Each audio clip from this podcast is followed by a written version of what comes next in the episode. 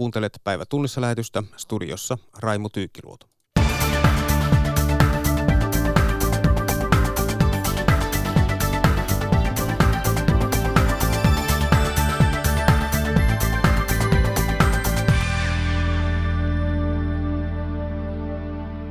Hallitusohjelman edistyminen ja sen viitoittamat talouden raamit sekä Suomen kilpailukyvyn parantuminen tässä lähetyksen pääaiheet lyhyesti.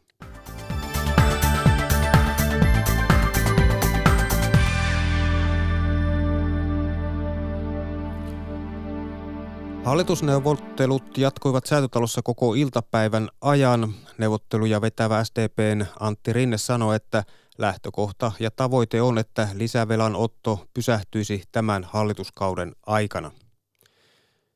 Hallitusneuvotteluissa ollaan siis loppusuoralla ja neuvotteluihin osallistuvista puolueista kerrotaan, että keskeisistä talouden raameista on päästy sopuun.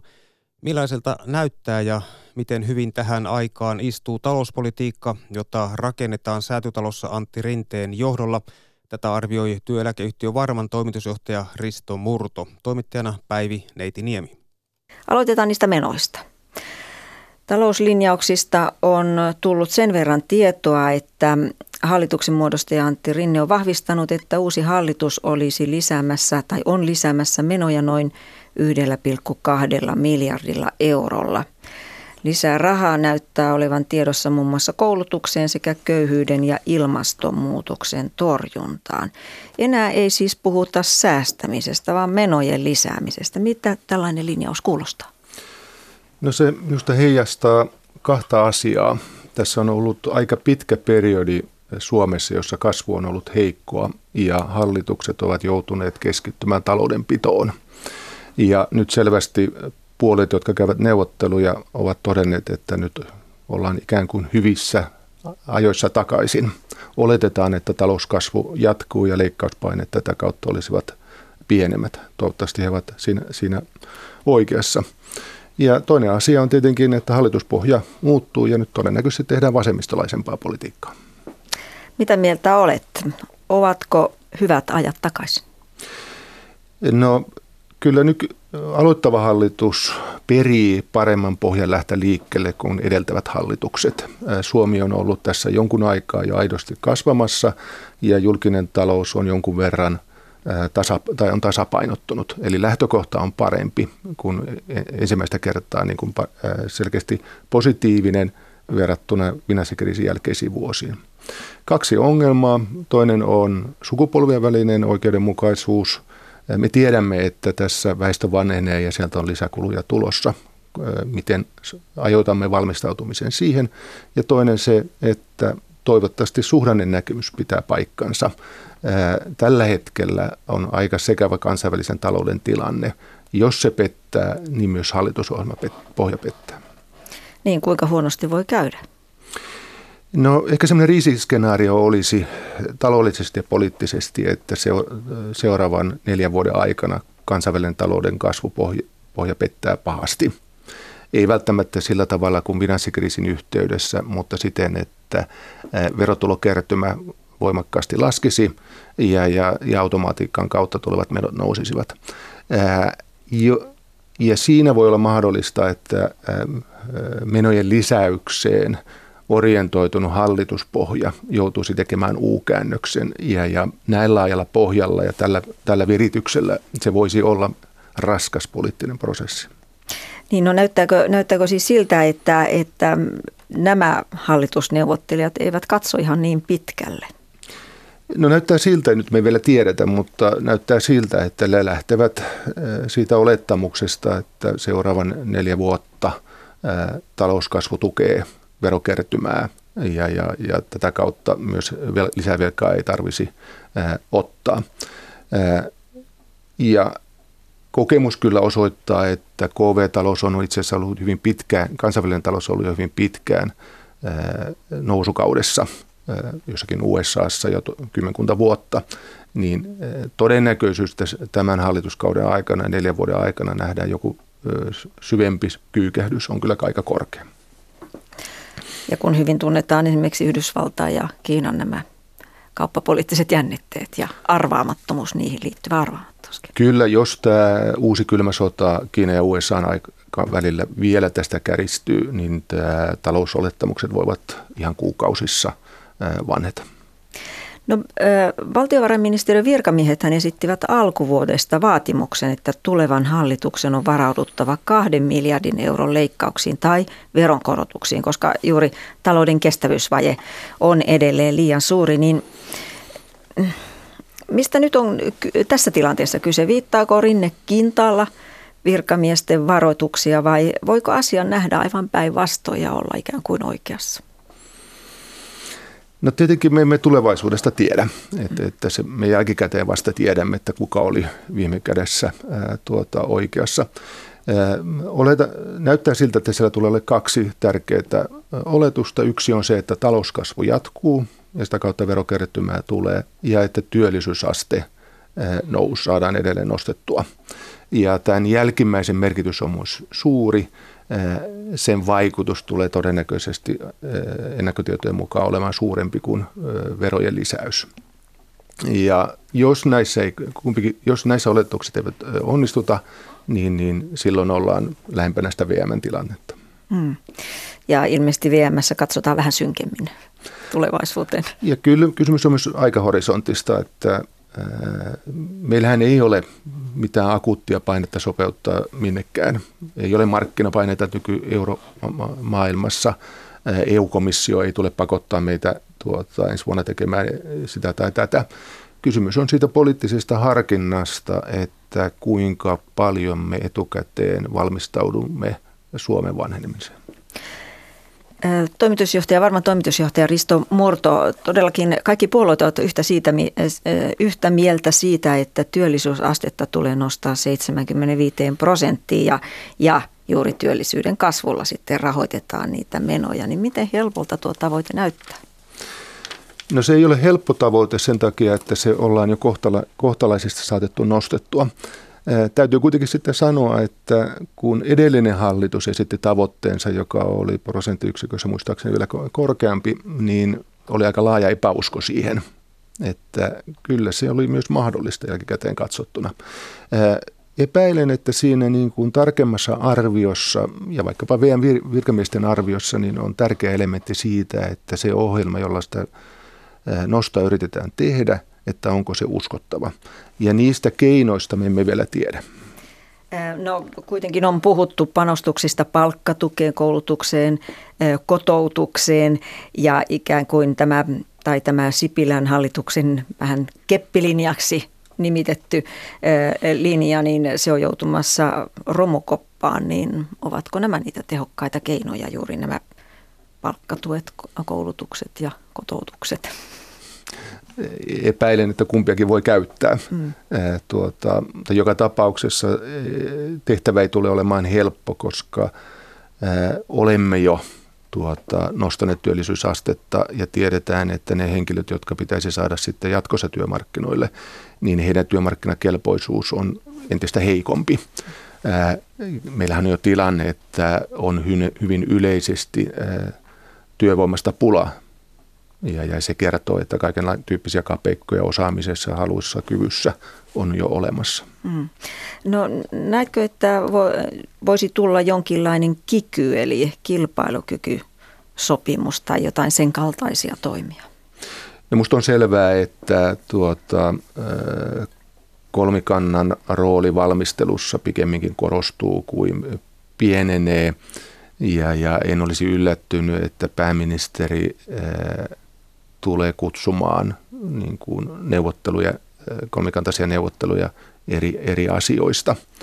Ja, ja, ja siinä onkin työnantajien puolella mietittävä, että kuinka, millä tavalla siihen niin kuin prosessiin sitten osallistuu. Mutta nämä asiat tulevat tavalla tai toisella pöydällä. Mm. No sitten ne verot. Rinteen mukaan uutta velkaa ei olla ottamassa, mutta, mutta uusia menoja katettaisiin sitten muun muassa verotuloja lisäämällä. Julkisuudessa olleiden tietojen mukaan verotuloja kerättäisiin noin 700 miljoonaa euroa. Kuinka helposti tämä on toteutettavissa mielestäsi? No tietenkin lähtökohta on, että Suomessa veroaste on jo korkea ja, ja, ja kaikista päätellen verot eivät siis ole laskemassa, vaan kasvamassa.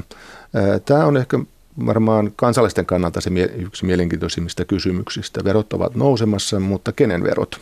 Ja, ja vuodatetut tai julkisesti annetut kommentit siitä, että tämä vero tai tuo vero ei ole niin nousemassa, ansiovero ei olisi kiristymässä tai yritysverotus ei olisi kiristymässä, niin siinä vähän niin kuin jää sellainen laskutoimitus, että mitä sinne jää jäljelle.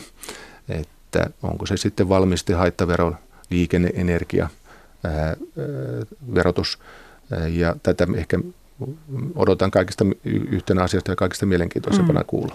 No käytännössä mitä se tarkoittaa, kenen verot sitten nousisivat? Nouseeko teollisuuden vero energia, energiaverotuksen kautta, nouseeko autoilijan verotus, Ää, alkoholiverotus olisi ollut aika ilmeinen, mutta tuossa eteläinen naapuri ehti, ehti tekemään päinvastaisen liikkeen. Ää, nähdään kohta. Niin, ja se loppujen lopuksi heijastuu meihin, Kyllä. jokaiseen suomalaiseen joka tapauksessa. Kyllä, ja, ja, ja nyt tietenkin on taustalla yksi iso teema on ilmastonmuutoksen tuota, ehkäiseminen, että tuleeko tämä se teemaksi, joka yhdistää näitä asioita.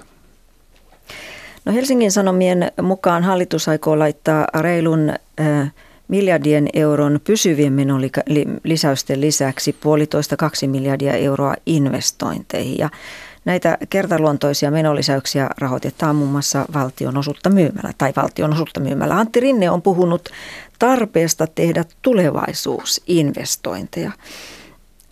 Risto Murto, mistä silloin puhutaan, kun puhutaan tällaisista investoinneista?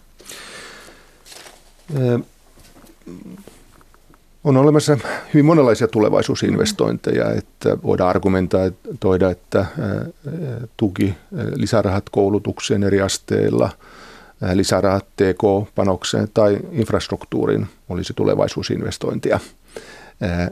Ja se on nyt viime kädessä poliittista pääharkintaa, että minne se painopiste tehdään.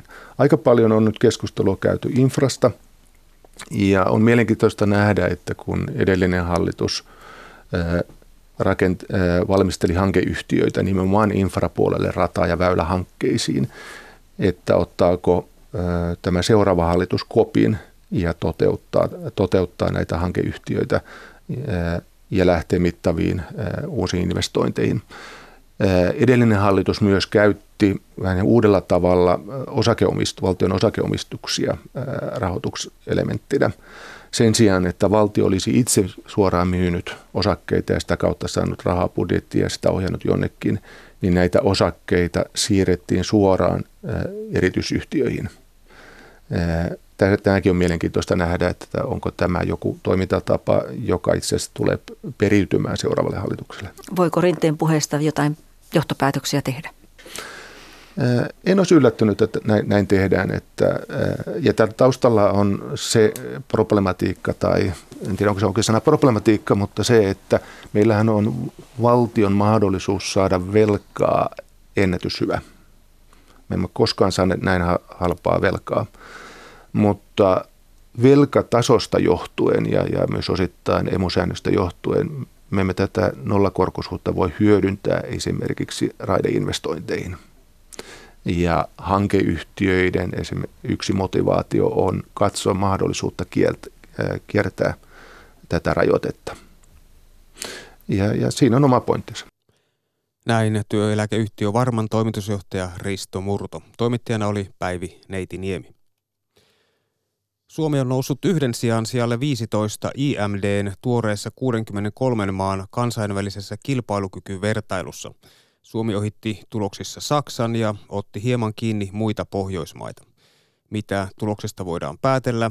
Mikko Haapasen vieraina ovat tutkija Ville Kaitila elinkeinoelämän tutkimuslaitos Etlasta ja ennustepäällikkö Ilkka Kiema palkansaajien tutkimuslaitoksesta. Etla on tämän IMD, joka vertailun on tehnyt kansallinen partneri, eli te olette ollut mukana kysymässä yritysjohtajilta kysymyksiä. No mitkä ovat raportin päätulokset Suomen osalta? No Suomen kilpailukykyasema tosiaan on se 15, viime vuonna 16, toissa vuonna 15, eli siinä ollaan pysytty aika samalla tasolla. Mutta jos verrataan muihin Euroopan maihin, EU-maihin, niin, niin siellä asema on tipahtanut pari kolme sijaa EUn isot, isojen maiden kohdalla myös Hollanti on pudonnut, Yhdysvallat on pudonnut pari sijaa, Japani, Kanada, eli, eli tämmöiset muut, muut kehittyneet vanhat teollisuusmaat on hieman alentuneet tässä, tässä tilastossa tai lopputuloksissa ja, ja Suomi on yhden sijaan päässyt ylöspäin. Hmm. Sitten nousussa on olleet eri Aasian maat, joskaan ei Kiina, joka nyt putosi yhdellä siellä. Ilkka Kiema, pääsit tutustumaan tähän vertailuun eilen, niin mitkä ovat sinun havaintosi? No tuota, noin yleisesti ottaen tästä vertailusta toteaisin, että sehän on niin kuin tosiaan hivenen umpimähkäisen oloinen lista kriteerejä, jotka siellä on käytössä. Neljäsosa painosta on kohdalla taloudellinen menestys, joka oikeastaan mittaa tähän astista taloudellista menestystä, eikä niin kuin tulevaa kilpailukykyä, että se on niin kuin selkeästi eri asia. Näistä neljästä osa-alueesta Suomen sijoitus oli tällä osa-alueella heikoin. Yksi näkökohta on myös se, että nyt kun tuo tiedustelu tehdään yritysjohtajille, niin nämä, ne, jotka tehdään tosiaan tällä tavalla kyselyperiaatteella, niin toki näiden vastaajien kompetenssi on aika erilainen eri osa-alueilla. Et mun mielestä aika mielenkiintoinen on se kohta yritysten suorituskyky, joka on neljäsosa tästä, jossa, jos muistan oikein, Suomen sieluku oli nyt 13. Näin siksi, että siellä yritysjohtajilla varmaan onkin, ovatkin parhaita auktoriteetteja siihen vastaamaan. Sitä en sitten tiedä, kun siellä on julkishallinnon tehokkuus ja sielläkin on tosiaan kyselytutkimuksia – joissa kyselyllä toteutettuja kysymyksiä ja vastaajina yritysjohtajia, niin saammeko me nyt tästä nyt sitten kovinkaan mielekkäitä vastauksia? Olisiko parempi ollut kysyä joltakulta muulta? No tämä ei ole tieteellinen, eikä varmasti yritäkään sitä ole täysin tieteellinen kysely. Miten vastaat kritiikkiin? No Ilkka on ihan oikeassa tässä, että, että to, tässä ei ole semmoista kattavaa tarinaa tai, tai teoriaa taustalla, että, että kun 2500 muuttujaa ää, kerätään yhteen ja tiivistetään yhteen numeroa ja sen pohjalta laitetaan maat järjestykseen, niin, niin se ei ole. Se, se, tämä kysely, tai anteeksi, tämä, tämä tulos kertoo enemmän nykytilasta kuin tulevasta ää, kehityksestä. Mikä tämän arvo on? On se mielenkiintoinen, ää, kuitenkin vuosittain toistettava tutkimus – siinä saadaan vertailutietoa näistä eri maista ja, ja, ja tota, ehkä noin plus miinus viiden kautta kymmenen sijaan tarkkuudella sitten näitä maita voidaan, voidaan siinä katsoa, että se, se että nyt jos on, jos on 15, niin, niin siinä on kuitenkin tietty haarukka, jossa voidaan ajatella Suomen olevan.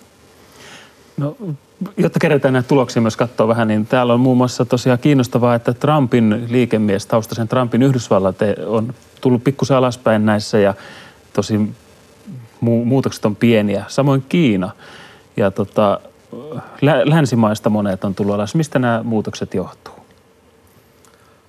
Um, no siellä nämä palkintokorokemaat pysy samoina, mutta Singapore ja Hongkong meni Yhdysvaltojen ohitse. Um, mutta nyt mä en ole katsonut sitä, että miten eri maat on näissä yksittäisissä kehikoissa kehittyneet. Se Suomen nousu, niin Suomi vahvistui äh, tässä talous, taloudellisessa kehityksessä. Siellä taustalla oli pitkälti äh, äh, työllisyyden, työllisyyden paraneminen viime vuonna, mutta sitten siellä oli myös suorien sijoitusten kehitys viime, tai oikeastaan siellä on käytetty vuonna 2017 dataa sekä suorat sijoitukset Suomeen että Suomesta ulos ja siinä se oli vahvistunut, mutta tämä tekijähän on semmoinen, joka se vaihtelee vuosittain aika paljonkin, jos on suuria yrityskauppoja. No Suomi oli näissä vertailuissa listan kärkipäässä tuolla 2000-luvun alussa vuonna 2002, niin vertailun toinen, niin mikä selittää silloisen hyvän menestyksen tässä skabassa? Oikein se sieltä talous, talouskehitysosassa osassa näy.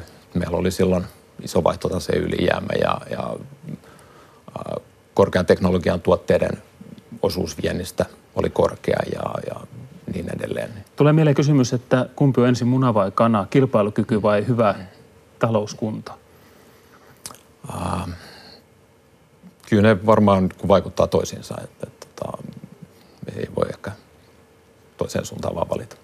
Kyllä se samaa mieltä olen ja lisäksi meidän on muistettava myös se, että näin pientä taloutta ö, heiluttaa ihan yksinkertaisesti tällaiset niin kuin meidän ö, politiikkavalintojemme näkökulmasta satunnaiset seikat, esimerkiksi se Nokian tavaton menestys ja sitten myöhempi romahdus ei sillä tavalla selity millään erityisellä Suomen tuonaikaisten hallitusten toimenpiteillä, vaan tämä on kerta kaikkiaan nyt niin pieni talous, että jos yksittä, yksittäisillä isoilla firmoilla sattuu menemään jostakin syystä hyvin tai huonosti, niin se heilauttaa niitä talouden menestyksen indikaattoreita ja sitten sillä tavalla emme, emme löydä sitä selitystä politiikasta, että oliko politiikka oikea vai väärää. No, Suomi on tietysti mielessä varmaan karnalaiva siellä maailmantalouden laineilla, mutta on tietysti tekijöitä, missä Suomi pärjäsi. Koulutus, mitä tekijöitä löytyi, missä Suomi menestyi? Nyt tässä IMD tässä uudessa raportissa. Um, siellä on, on tota infrastruktuuri ja esimerkiksi julkisen hallinnon puolelta niin, niin tämmöiset läpinäkyvyys ja, ja, ja tämmöiset uh, tekijät. Iso kysymys on verotus. Miten pitäisi verottaa? Niin miten se tässä vertailussa Joo. ilmenee? Uh, verotus on yksi tekijä, joka siellä alentaa meidän meidän tota, se just julkisen hallinnon osastossa sitä sijoitusta selkeästi, mutta mä en niin kuin yksiselitteisesti laski sitä tällä tavalla niin kuin IMD tekee, että, että tota, mitä korkeampi verotus. Tietysti siinä vaiheessa, jos se menee kovin korkeaksi, niin kyllähän se heikentää kilpailukykyä. Mutta, mutta siinä pitäisi ottaa laajemminkin huomioon, miten se, se raha Mutta Etlassa ei välttämättä nähdä, että korkea verotus tarkoittaa huonoa kilpailukykyä. Mä puhun nyt omasta puolestani. Omasta mun puolesta, mielestä siis se ei ole noin yksiselitteinen asia. Joo, tässä on niin kaksikin näkökohtaa, että tosiaan siellä eh, ei ole välttämättä niin järkevää sanoa, että se korkea verotus on, eh, vie kilpailukykyä esimerkiksi pätevistä työntekijöistä, jos sillä verotuksella oikeasti saadaan jotakin, esimerkiksi toimivat – koulut lapsille, niin ehkäpä se sitten on juuri se kannuste, jolla me houkuttelemme niitä, niitä päteviä ihmisiä Suomeen, jotka muuten menisivät Yhdysvaltoihin, mutta kun siellä koulut ei ole samaa tasoa. Mikko Aapasen vieraana olivat ennustepäällikkö Ilkka Kiema palkansaajien tutkimuslaitoksesta ja tutkija Ville Kaitila elinkeinoelämän tutkimuslaitos Etlasta.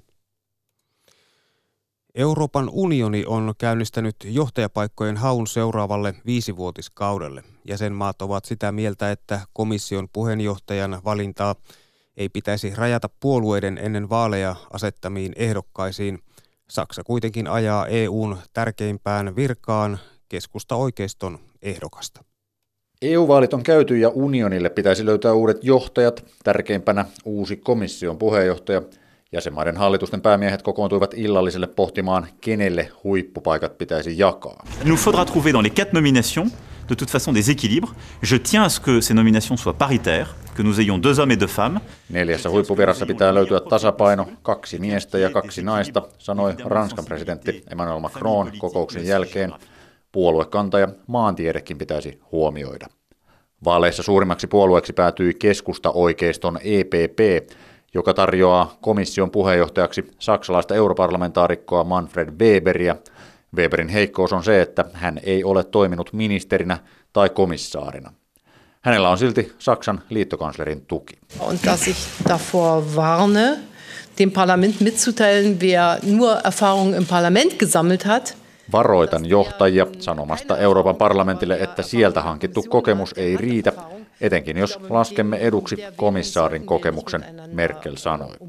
Hän lienee viitannut liberaaliryhmää edustavaan Margrethe Vestagerin, joka toimii kilpailukomissaarina ja pyrkii niin ikään seuraavan komission puheenjohtajaksi. Suomi havittelee pääjohtajan paikkaa Euroopan keskuspankista, vahvisti pääministeri Juha Sipilä. Ja sitten maantieteellinen äh, jakauma myöskin, jossa yhteydessä sitten muistutin, että, että tätä on helppo tasoittaa sitten, kun kun pohjoiseen tulee joku paikka. Eurooppa-neuvoston puheenjohtaja Donald Tusk alkaa nyt koota nimityspakettia. Valmista pitäisi tulla heinäkuussa. Juha Sipilälle huippukokous oli hyvin luultavasti nelivuotisen kauden viimeinen. Hän neuvoi seuraajansa panostamaan verkostoitumiseen muiden maiden johtajien kanssa. No puhelinnumerot on, on tallessa, että tuota varmaan yhteydenpito jatkuu. Brysselistä raportoi Petri Raivio. Viikonloppuun EU-vaalit jäivät Espanjassa samaan aikaan järjestettyjen alue- ja paikallisvaalien varjoon. Äänestysprosentti nousi kuitenkin merkittävästi ja oli nyt noin 64 prosenttia. Espanjassa järjestettiin huhtikuun lopussa parlamenttivaalit ja EU-vaaleista puhuttiin niiden toisena kierroksena. Es que el Partido Socialista ha ganado las elecciones europeas, ha ganado las elecciones municipales Sosialistit ovat voittaneet EU-vaalit ja suurimman osan alue- ja paikallisvaaleista. Pääministeri Pedro Sánchez iloitsi sunnuntaina Madridissa. Hänen sosiaalidemokraattinen puolueensa PSOE nousi parlamenttivaalien tapaan suurimmaksi puolueeksi hieman yli 30 prosentin äänisaalilla. Puolue sai Euroopan parlamenttiin yhteensä 20 paikkaa, kuusi enemmän kuin viime vaaleissa – EU-vaalien häviäjä oli oikeistopuolue Partido Popular, joka menetti neljä paikkaa. Äärioikeistolainen Vox-puolue ei kerännyt samanlaista kannatusta kuin eurooppalaiset aateveljensä. Se nousi kuitenkin ensimmäistä kertaa parlamenttiin ja sai kolme paikkaa.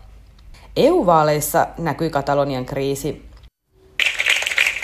Hem guanyat les eleccions europees a Catalunya amb molta claredat, Ehdolla oli Katalonian entinen aluejohtaja Carles Puigdemont, joka nousi odotetusti parlamenttiin.